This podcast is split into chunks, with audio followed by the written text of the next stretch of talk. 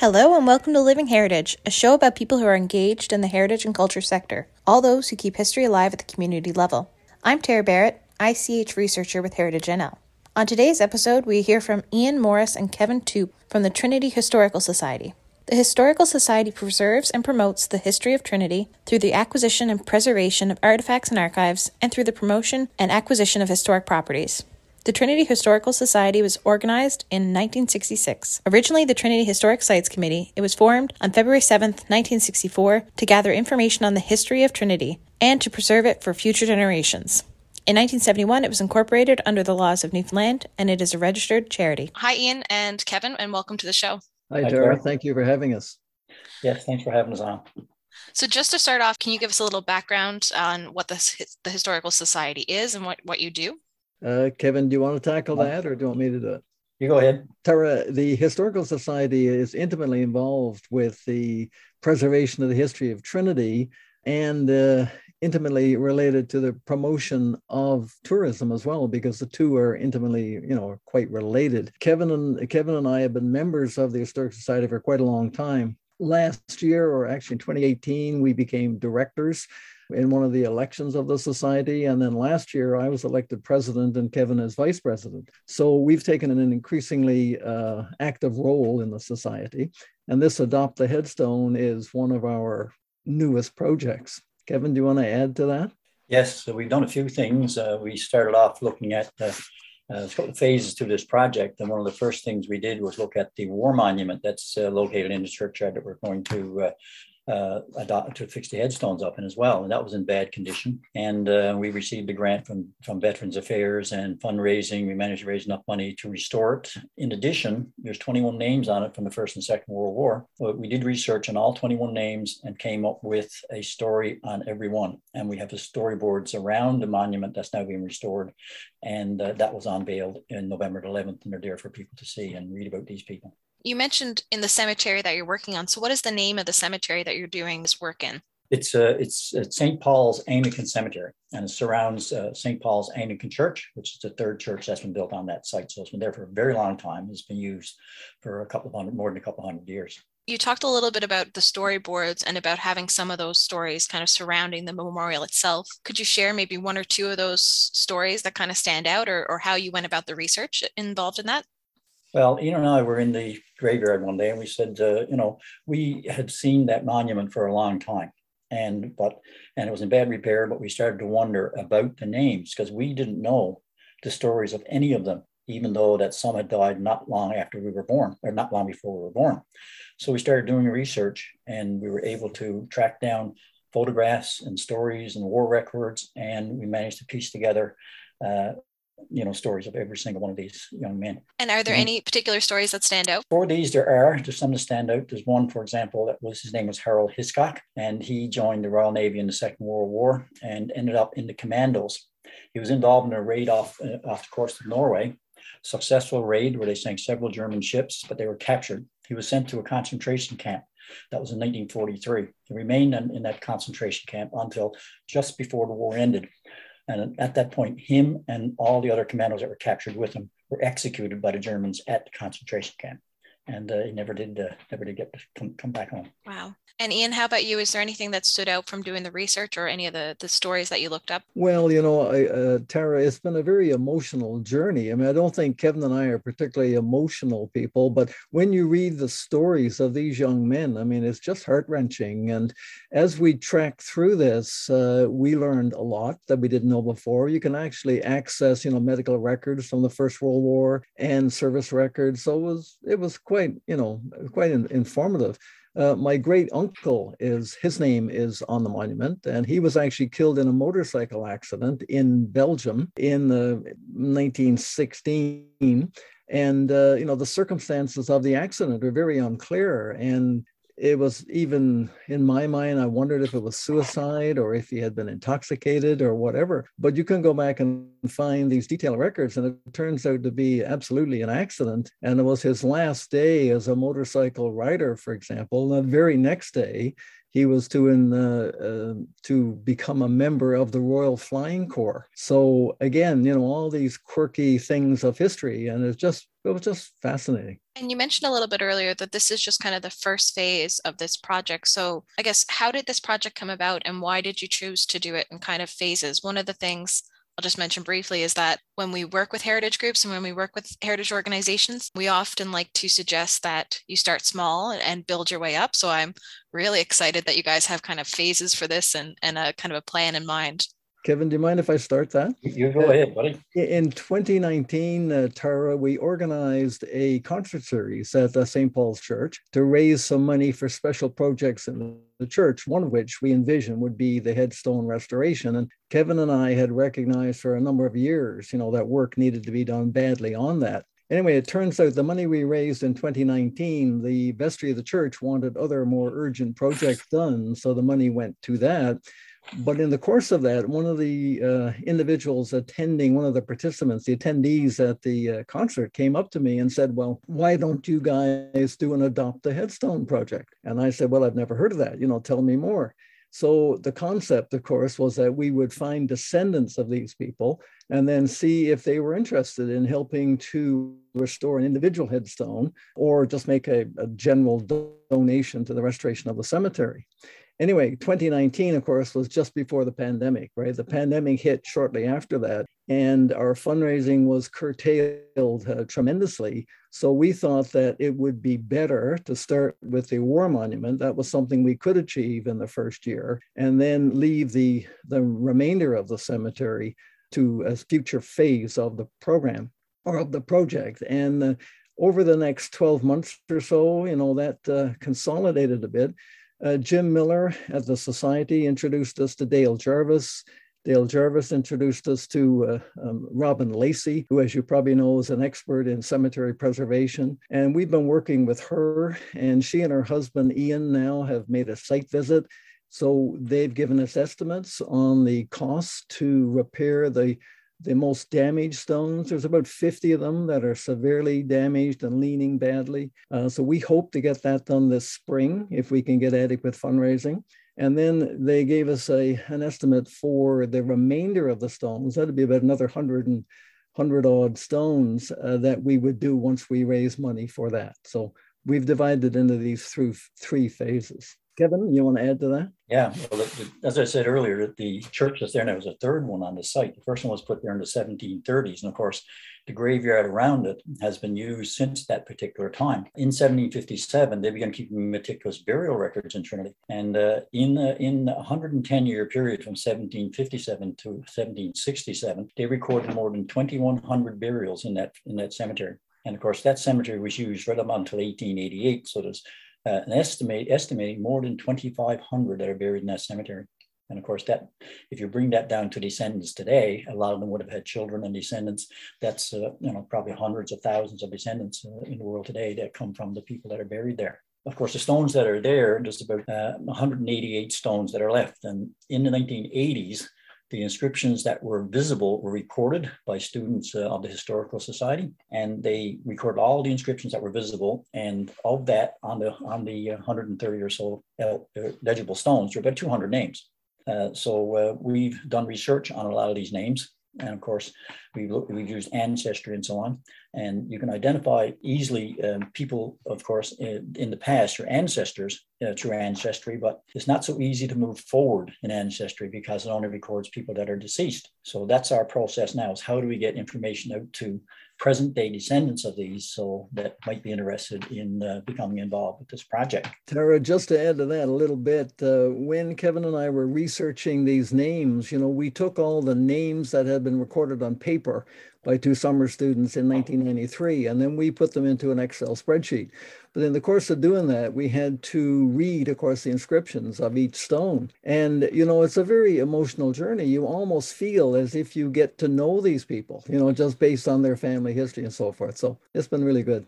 And I guess what are some of the ways that you're thinking about trying to connect with people who are descendants of those 200 or 188 headstones that are left? Well, uh, we've already we've written up a, a proposal and a letter uh, outlining what we've done. We've distributed that letter to all members of the Historical Society and also to the Newfoundland Family History Society. They agreed to let us uh, send that letter to all their members, and they have something like uh, nearly 500 members worldwide.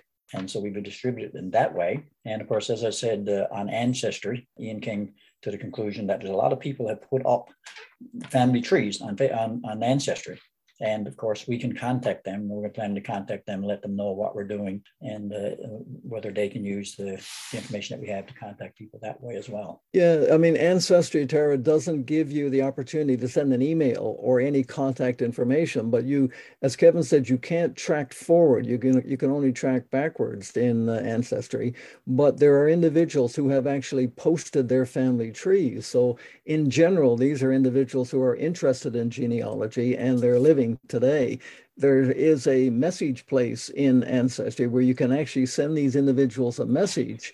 And as Kevin said, you can tell them what we're doing, and then you have to rely on them possibly getting back to you, you know, with their contact information and hopefully a donation. I was just going to make a quick note that it's interesting I find cemeteries are such an interesting part of our history and material culture because they kind of fall through the cracks. You know, they're usually dealt with by a church, but then as churches kind of dwindle and families maybe aren't necessarily going to a church anymore, the upkeep becomes kind of maybe oftentimes too much for one church to take on. So I'm really glad to see that the Historical Society is able to kind of take this on and, and fundraise for this because with the Heritage Foundation and Heritage NL, we've worked with several different groups and different places about their cemeteries and kind of how they can restore them and look after them. So it's really nice to see. And Robin Lacey and her husband Ian are, are great. They did a workshop for us in um, Cape Royal, which well, they did two workshops down there, and they they do really good work. So I'm looking forward to it.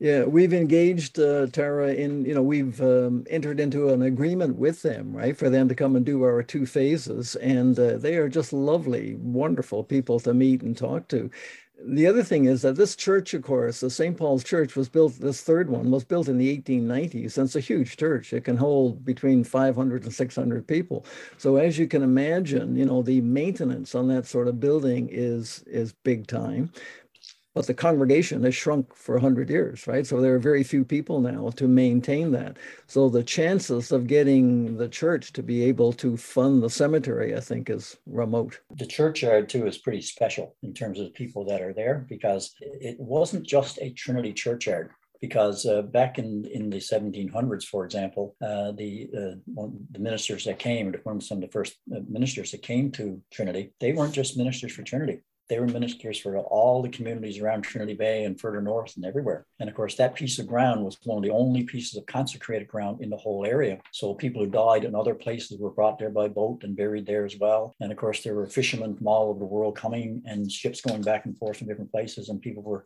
having accidents and dying of disease and so on. And they're all buried there and uh, people of different denominations. It wasn't just uh, Church of England or Anglican as well. There were people from different denominations uh, that were buried there. It's interesting because um, uh, back in the 1760s, uh, the uh, Anglican Church of England was only church. There was a reverend there, Reverend Balfour, and he wrote letters back to the Society for the Propagation of the Gospel. And in one of them, he said, uh, you know, uh, when they start talking about different religions, he said, they all go to the same church and I buried them all in the same graveyard. It's an ecumenical burial ground uh, for a lot of different, different people. And there's people from all over the world. There's references to people there from Italy, and there's one reference of a musician from Martinique being buried there. So it's uh, so it's pretty special. That sounds like it's got quite the history. And I, you know, I've been to Trinity a number of times, and I've I've been both to the graveyard there and inside the church, and it is a it is a beautiful space and a, a lovely place just to visit, even if even if you don't have family or you're not from Trinity, it's a it's a beautiful spot to visit. So with the Adopt a Headstone program, what is your eventual hope? I know you kind of want people to adopt a headstone and kind of help fund the restoration project. Beyond that, kind of what is the goal of the Adopt a Headstone program? It's really important, Tara, to have expert help. You know, when you do this, right? And uh, Robin and Ian have advised us that we can upright the headstones, and there is limited cleaning that you can do on each one. But in fact, if if you do more than that, you can damage the stones, and you cannot reinscribe the stones. You know that would that's just not possible. So our goal is to upright them for the most part, uh, clean them, and we've already got a map, you know, a digital map of where people are in the graveyard. So we would like to be able to get a QR code on that. So when, if you, for example, came in to the churchyard, you know, you could look up your ancestor and then on your handheld device, you could see where in the in the uh, head, you know, the graveyard, the headstone's located, and it would also link you with our archives. So then you could look up and find some information about your ancestor. So, so mm-hmm. that's the goal with this particular thing. Um, yes, and another aspect of that, if we're contacting people out there that have ancestors buried in St. Paul's and they have information about them, we'd love to have that information because, of course, that would add to our archives as well. So that's uh, that's very important in that in that light as well some some interesting, you know, when you think about the stones themselves, we have photographs of taken of that graveyard. One in particular that's pre 1892 because the second church was there in the photograph, and you can see the extent of deterioration that has occurred in a number of headstones that were there then compared to what's there now. And that's like 130 odd years. So, what's it going to be like in another 130 years if nothing is done? So, we'd like to have it preserved as close to the state it's in now as possible for as long as possible. So, that's that's one of the main goals, I guess. No, that sounds wonderful. And the idea of being able to kind of access the archival information, but also if, you know, if a family member has additional information to be able to provide that to the archives, that sounds like a great kind of back and forth. So that sounds wonderful. So if anybody was interested in the project that you're doing, I know you mentioned you're hoping to get a QR code so you can walk around and see the map. How would people, how do people find out more information about your project, about the Historical Society? Well, uh, Tara, we have a current projects tab that will be on our website. So they could go to the Trinity Historical Society website, click on new projects, and then you would get this uh, document that Kevin and I put together explaining it and then telling you how to reach us and how you could send in donations. Also, will be on our Facebook page. So it'll be on the Trinity Historical Society Facebook page. Kevin, is there anywhere else we're going to have this out? Well, it'll be there. And of course, as I mentioned before, we've already contacted our own members and members of the uh, uh, History Society of Newfoundland as well. And also, we're having a ticket sale as well on, a, on an original painting by Ed Roach. And so there's an opportunity for people to uh, uh to uh, to donate by buying tickets on that uh, on that painting is up and coming as well. That'll be advertised widely, hopefully. And we hope to also uh, be putting things on Facebook and on our web on our web page when we do a little bit more research through ancestry and we identify some descendants, for example. We, we may put, put some out some things out there saying, you know, are you related to this particular person and tell the story of that person with the information that we already have. And you know, that might attract people to as well. Tara, there are a couple of really uh, significant people uh, buried in that churchyard as well. And uh, one of them is Reverend John Clinch. And you may be aware that he actually administered the first vaccination in the New World in Trinity in 1800. Uh, Edward Jenner was his uh, classmate. Jenner, of course, discovered smallpox vac- vaccine and he sent a sample over to Clinch, who vaccinated people here. So that's a very significant story. And John August, uh, one of the uh, at that time in the late 1700s, he's buried there. He had lived, he was captured and then lived in Trinity for a period of time. And another by the name of Brazel. And uh, we're not certain that he was Beothuk. He may have been from Mi'kmaq, but at any rate, you know, very interesting individuals. Interesting entry on Peter Brazel. He died in 1821 at the age of 49. And Ed, Edmund Hunt, who wrote a book on Trinity, he said in his book, in relation to Peter Brazel, may have been the last male of his kind. But John August was was certainly Beothuk. He had been captured about 30 years before Clinch came. And uh, when Clinch came, he uh, baptized him. He named him John after himself and August after the month he was captured, of course and uh, but he died. He died there a few, years later. But when he was a young man, John August was taken back to England and put on display in a pub in the Poole waterfront, and people would come and pay money. After that, he was brought back to uh, to Trinity, and he lived out his life working in the shipbuilding industry there. But he was a Beothuk, and he's buried in the churchyard. Interesting story of that because there's no headstone to him. But Ian and I had a teacher in the 1960s, Stuart Fraser, his name was, and he's a friend of ours now, and he's involved with the Historical Society in Holyrood even to this day. And Stuart was involved in the formation of the Historical Society in the beginning. But he told us a story a couple of years ago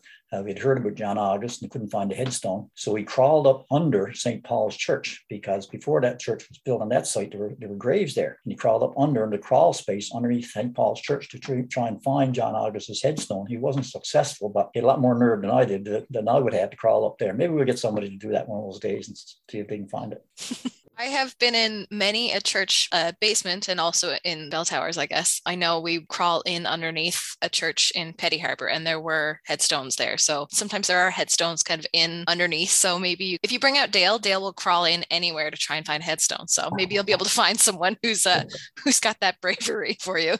uh, Tara, there's another very tragic story in that graveyard. There are five the children that are buried together, and they were the victims of a house fire.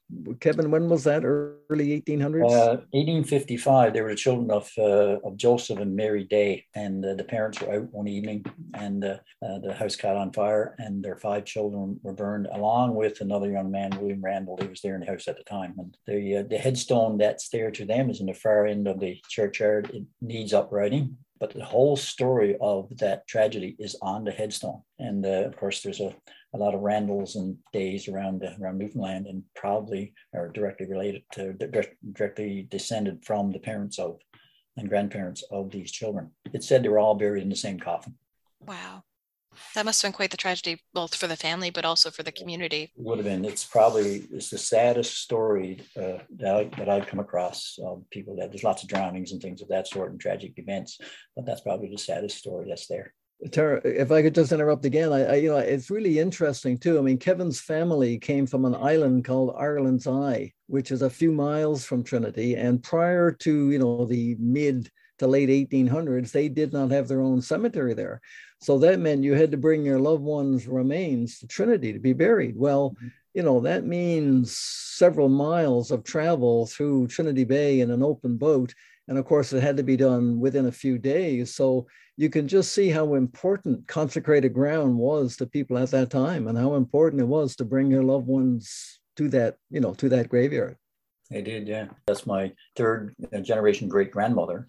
Her, she was a Bailey from Trinity, and she had married uh, Charles Hodder from Ireland's Eye and went to live in Ireland's Eye. And her first husband died, and then she married my great great great grandfather, James too. And of course, uh, they're very involved in the church. And, and when he died, he was buried in St. Paul's Churchyard, and she died, she's buried there as well. But also, three of their children are buried there as well. And uh, four to five, they all have headstones that are in St. Paul's.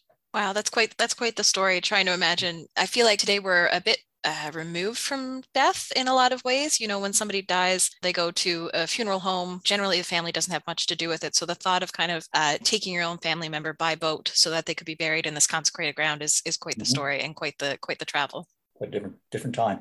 And you you have relatives in there as well. They're descendants, their ancestors. I do, Tara. My well, Kevin and I both grew up in Trinity, right? And then we both went away to pursue our careers through our middle life. And now that we're retired, we're mostly back in Trinity again, right? But my great great great grandfather and my and his wife my grandmother are buried in that yard. And that's in the they were they died in 1861 so they're buried there.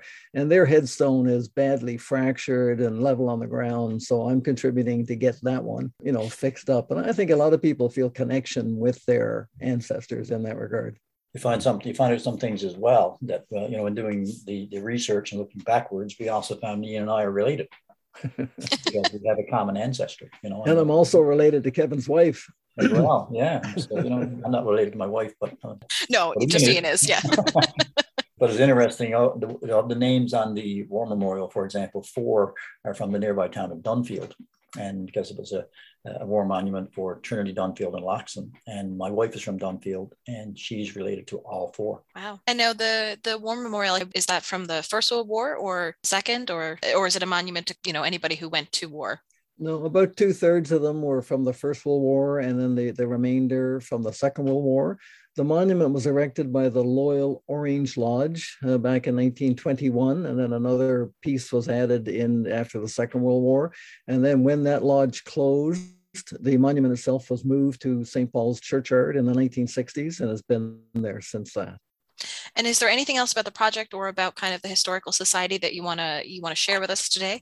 I can, I can tell you a couple more stories. There's some people there probably wouldn't want to be the descendant of, example. okay, there's a couple of couple in there. Uh, for example, there's one uh, a death that occurred in 1803 where a guy was buried that fell into a fire in a state of intoxication, right, and died as a result of the fire. You know, these these kinds of things. And there's another one there that's very interesting. Uh, the burial of Bridget.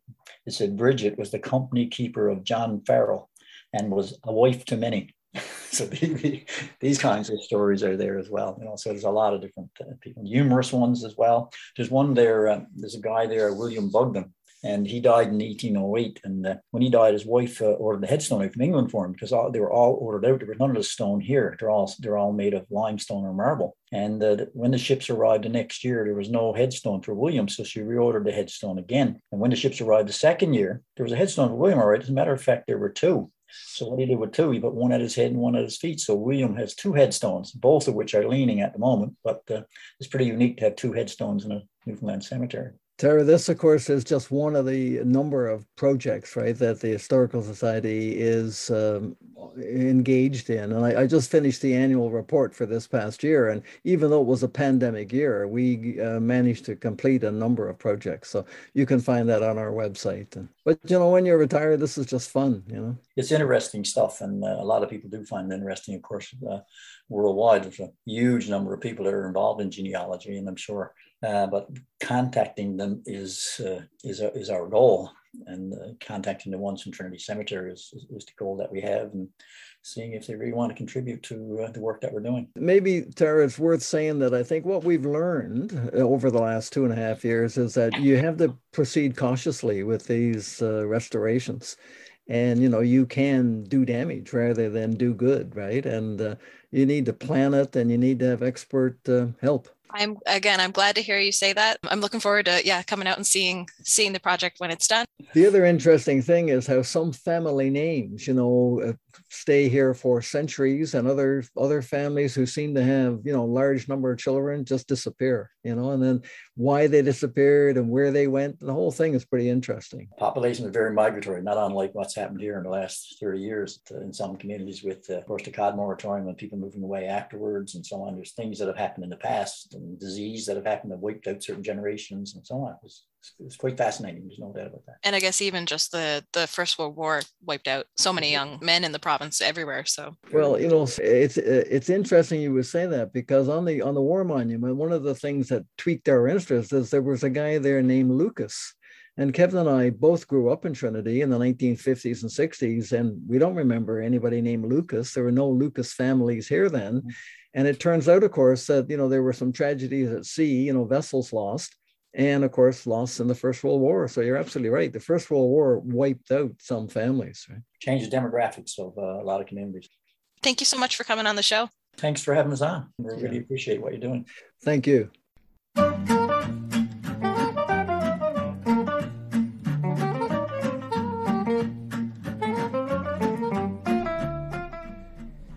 You've been listening to the Living Heritage Podcast, a co production of Heritage NL and CHMR Radio at Memorial University.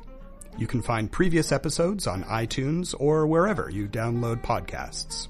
We're on Twitter at HFNLCA. Do you have a question or a suggestion about an aspect of culture and heritage you want us to explore? Send us your mail and we'll do our best to answer it in an upcoming show. Email us at livingheritagepodcast at gmail.com. Our theme music is by Lache Swing. Thanks for listening.